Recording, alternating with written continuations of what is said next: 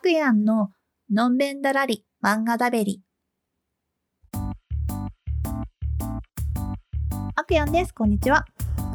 一人暮らしを始めるときっていろいろと物が入りようですよね。自分が一人暮らしし始めた時も洗濯機、電子レンジ、ベッド、机などなど、まいろいろ買ったものですが、絶対使うけど買わなかったのは食器でした。あの、実家にね、大量に食器があるんで、そこからもらってったんですよね。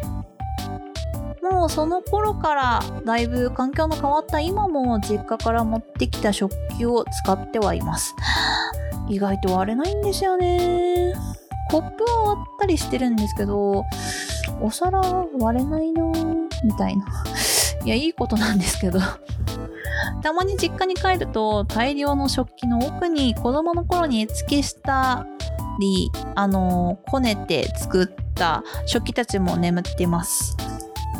家族で出かけたり、旅先でなんかその記念で作らせてもらったりしてたんですよね、よく。いい思い出です。子供の頃はよく、その食器もね、自分で作った食器とかも使ったりしてたんですけど、まあいつの間にかやっぱ使わなくなってしまいましたね。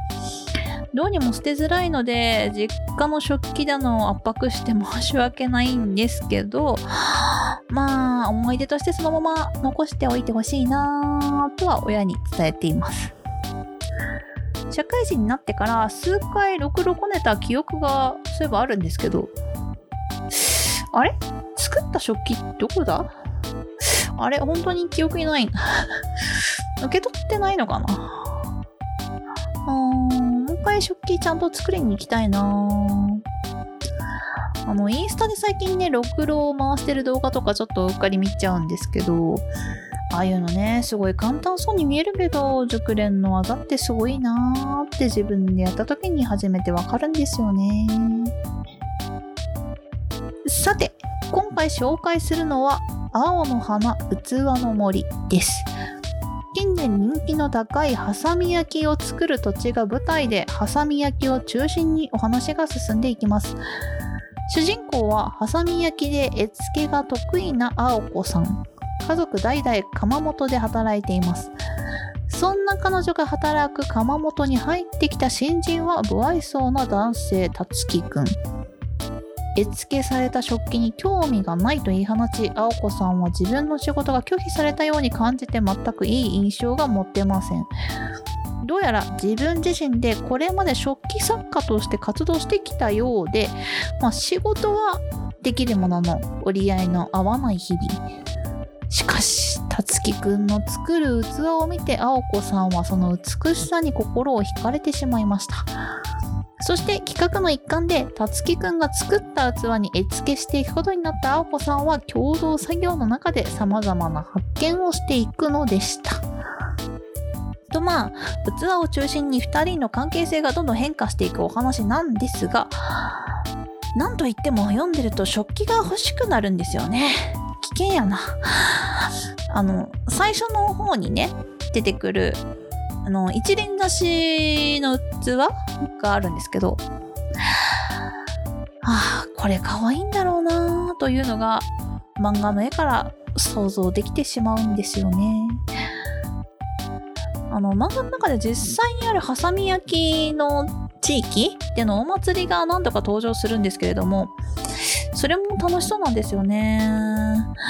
行きたいないや、本当にこの、何ですかね、状況が、あの、コロナとかが落ち着いた状況が終わったら、ちょっと行ってみたいなと思ってるんですけど、まあ、とりあえず漫画を読んでると、食器欲をことごとくくすぐられます。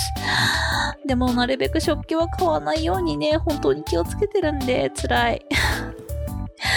いや、だからね、食器壊れないんですよ。いや、大体壊れてもたくさんあるんですよ。なんか、その、食器ってさ、もらったりしがちじゃないですか？特にお皿ね。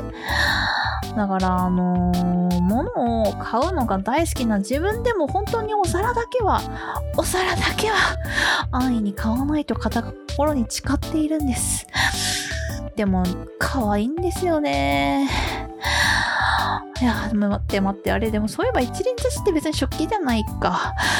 あいやでもなんか、うん、まあ、うん、はい、まあ、そうそう、さておきですね。はい、漫画に出てくるメインの2人、青子さんとたつきくん。あの、実はそれぞれ過去に悲しい思い出を抱えていて、それを器を通して2人で乗り越えていくみたいなところは、うん、なんというか、ある意味王道ストーリーなんですけど、外れのないというか、安心して読める漫画ですね。うん、最近7巻が出たところなんですが、自分は1巻からまとめ買いしました、最近。はい。あの、最新巻出ると1巻だけ無料とかってよくやってるじゃないですか。ね。それにまんまと載せられたんですよね。面白いので後悔はしていません。うん、食器は全然買わないけど漫画や小説は我慢せずに大体買います。そしてすぐ読めます。積んどくという概念が存在しません。あの、これはドラマ化よりも映画化した方が早そうな作品だなというのも印象の一つとしてはありますね。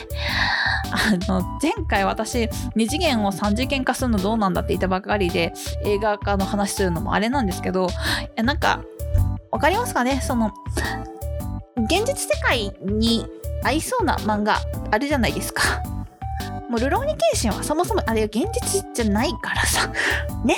それはちょっとあれかなって思うけど、まあ、今回のこの、あの、お話は、すごい、まあ、実際の土地を舞台にしてるし、なんかすごい絵になりそうな漫画だなって思うんです。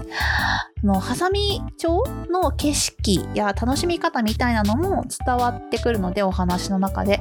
映画として一つにまとまってると風情があって楽しめそうだなぁと勝手に思っています。あの話の中で思いっきりどんでん返しがあるみたいな感じじゃないんですけど。だからあのドキドキハラハラを楽しみたい人には向いてないかも。だけど、のんびりじっくり味わいたい人にはおすすめですね。ちょっと、あの前回、前々回と 結構どぎつい恋愛ものの漫画をおすすめしたので、ちょっと今週はのんびりしたやつ紹介してみました。